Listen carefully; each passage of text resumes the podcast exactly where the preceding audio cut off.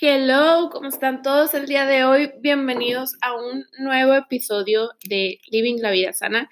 El día de hoy les vamos a hablar de un tema un poquito controversial, chistoso, eh, va a ser nada formal, va a ser como para divertirnos un poquito. Y les Vamos digo, a echar desmadre. pues, sí, y les digo les porque conmigo está una compañera de la universidad que se llama Adela. Adela, preséntate a la comunidad, por favor. Hola a todos. Estoy un poquito nerviosa, entonces si igual No 40, pasa pues es como que no. Ok. Pues sí, am, Alexa y yo somos compañeras en la misma universidad, de mesa, de fiestas, de De chismes. todas somos co- compañeras de todo. Entonces, am, pues hoy vamos a hablar de un tema bastante chistoso. Tal vez ustedes no lo van a entender porque no están como en el área, pero pues lo vamos a comentar y ya lo digo otra vez, vamos a echar desmadre, ¿no? Sí.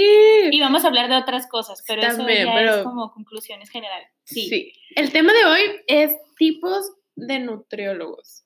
O sea, creo que todos estamos de acuerdo que cada persona es diferente y obviamente cada profesionista es diferente, pero aquí investigando por internet nos encontramos con un con un qué? Un Es como un post ajá. de una página muy famosa, creo. Se llama nutriequipo.com. Los que estamos empapados en el área, pues sabemos que ahí venden,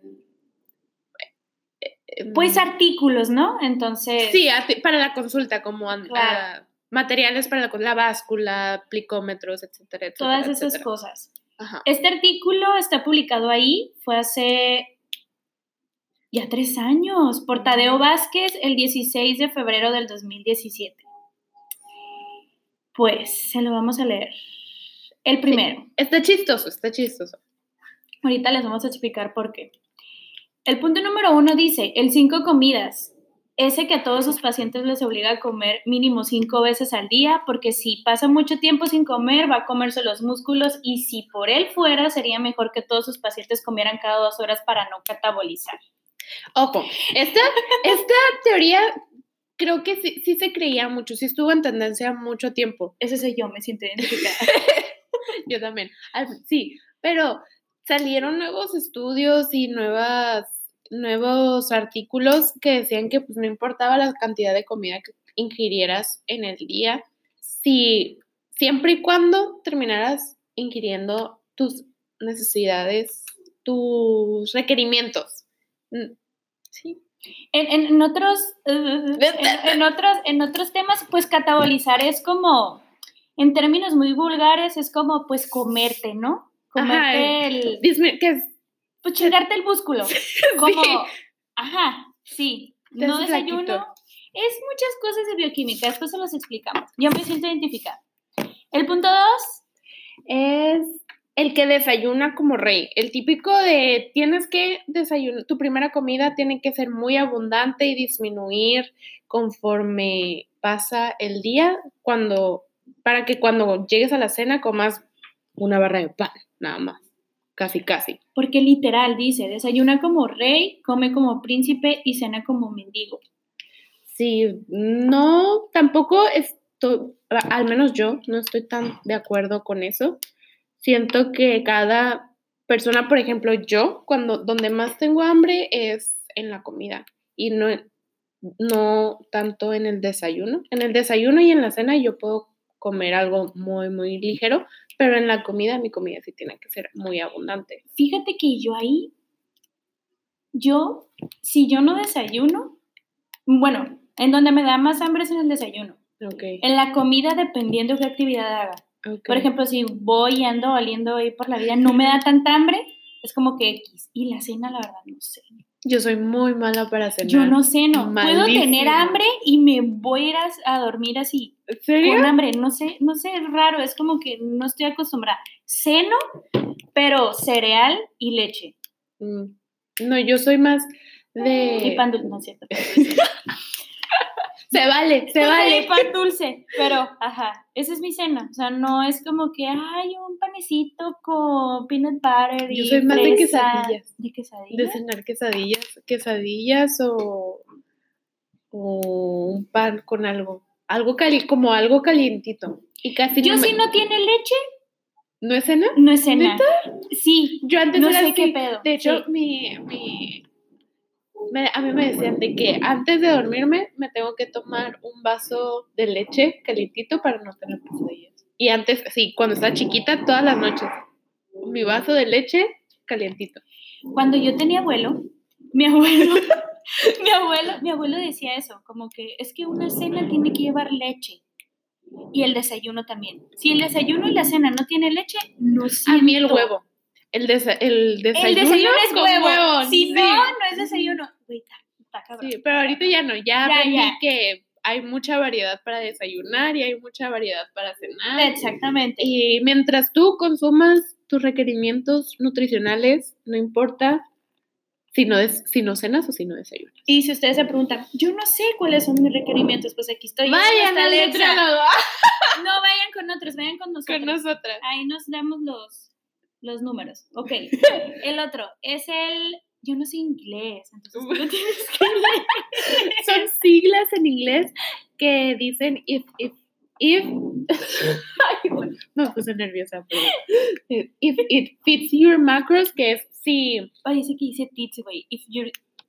If it fits your macros, pero es no. un trabalenguas. Sí. Pero es if it fit- fits your macros, que prácticamente puedes comer lo que tú quieras, ya sea hamburguesas, ya sea papitas, ya sea pasta, siempre y cuando al final de tu día tus kilocalorías sean las que te dijo tu nutriólogo. Por ejemplo, si tu nutriólogo te dijo, tienes que consumir 1500 calorías en el día, no me importa de dónde vas a sacar eso, si de galletas, si de verduras, si de hamburguesas, pero al final tienen que ser 1500 kilocalorías. 1500. O sea, vale madre. Si te las vas a aventar en.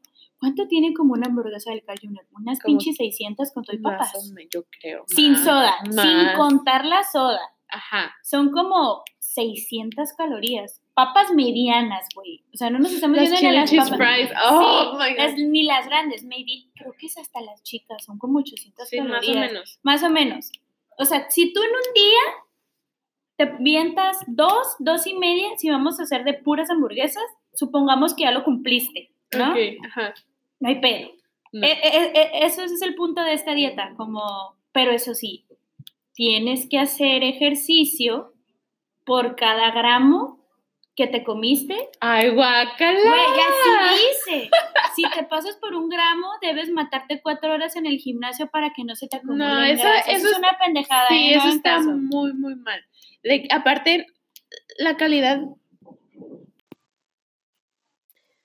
Ok, este, sé que se paró el, el audio así de la nada, pero no sé qué pasó, no sé qué pasó con la otra parte, de repente ya no la tuve.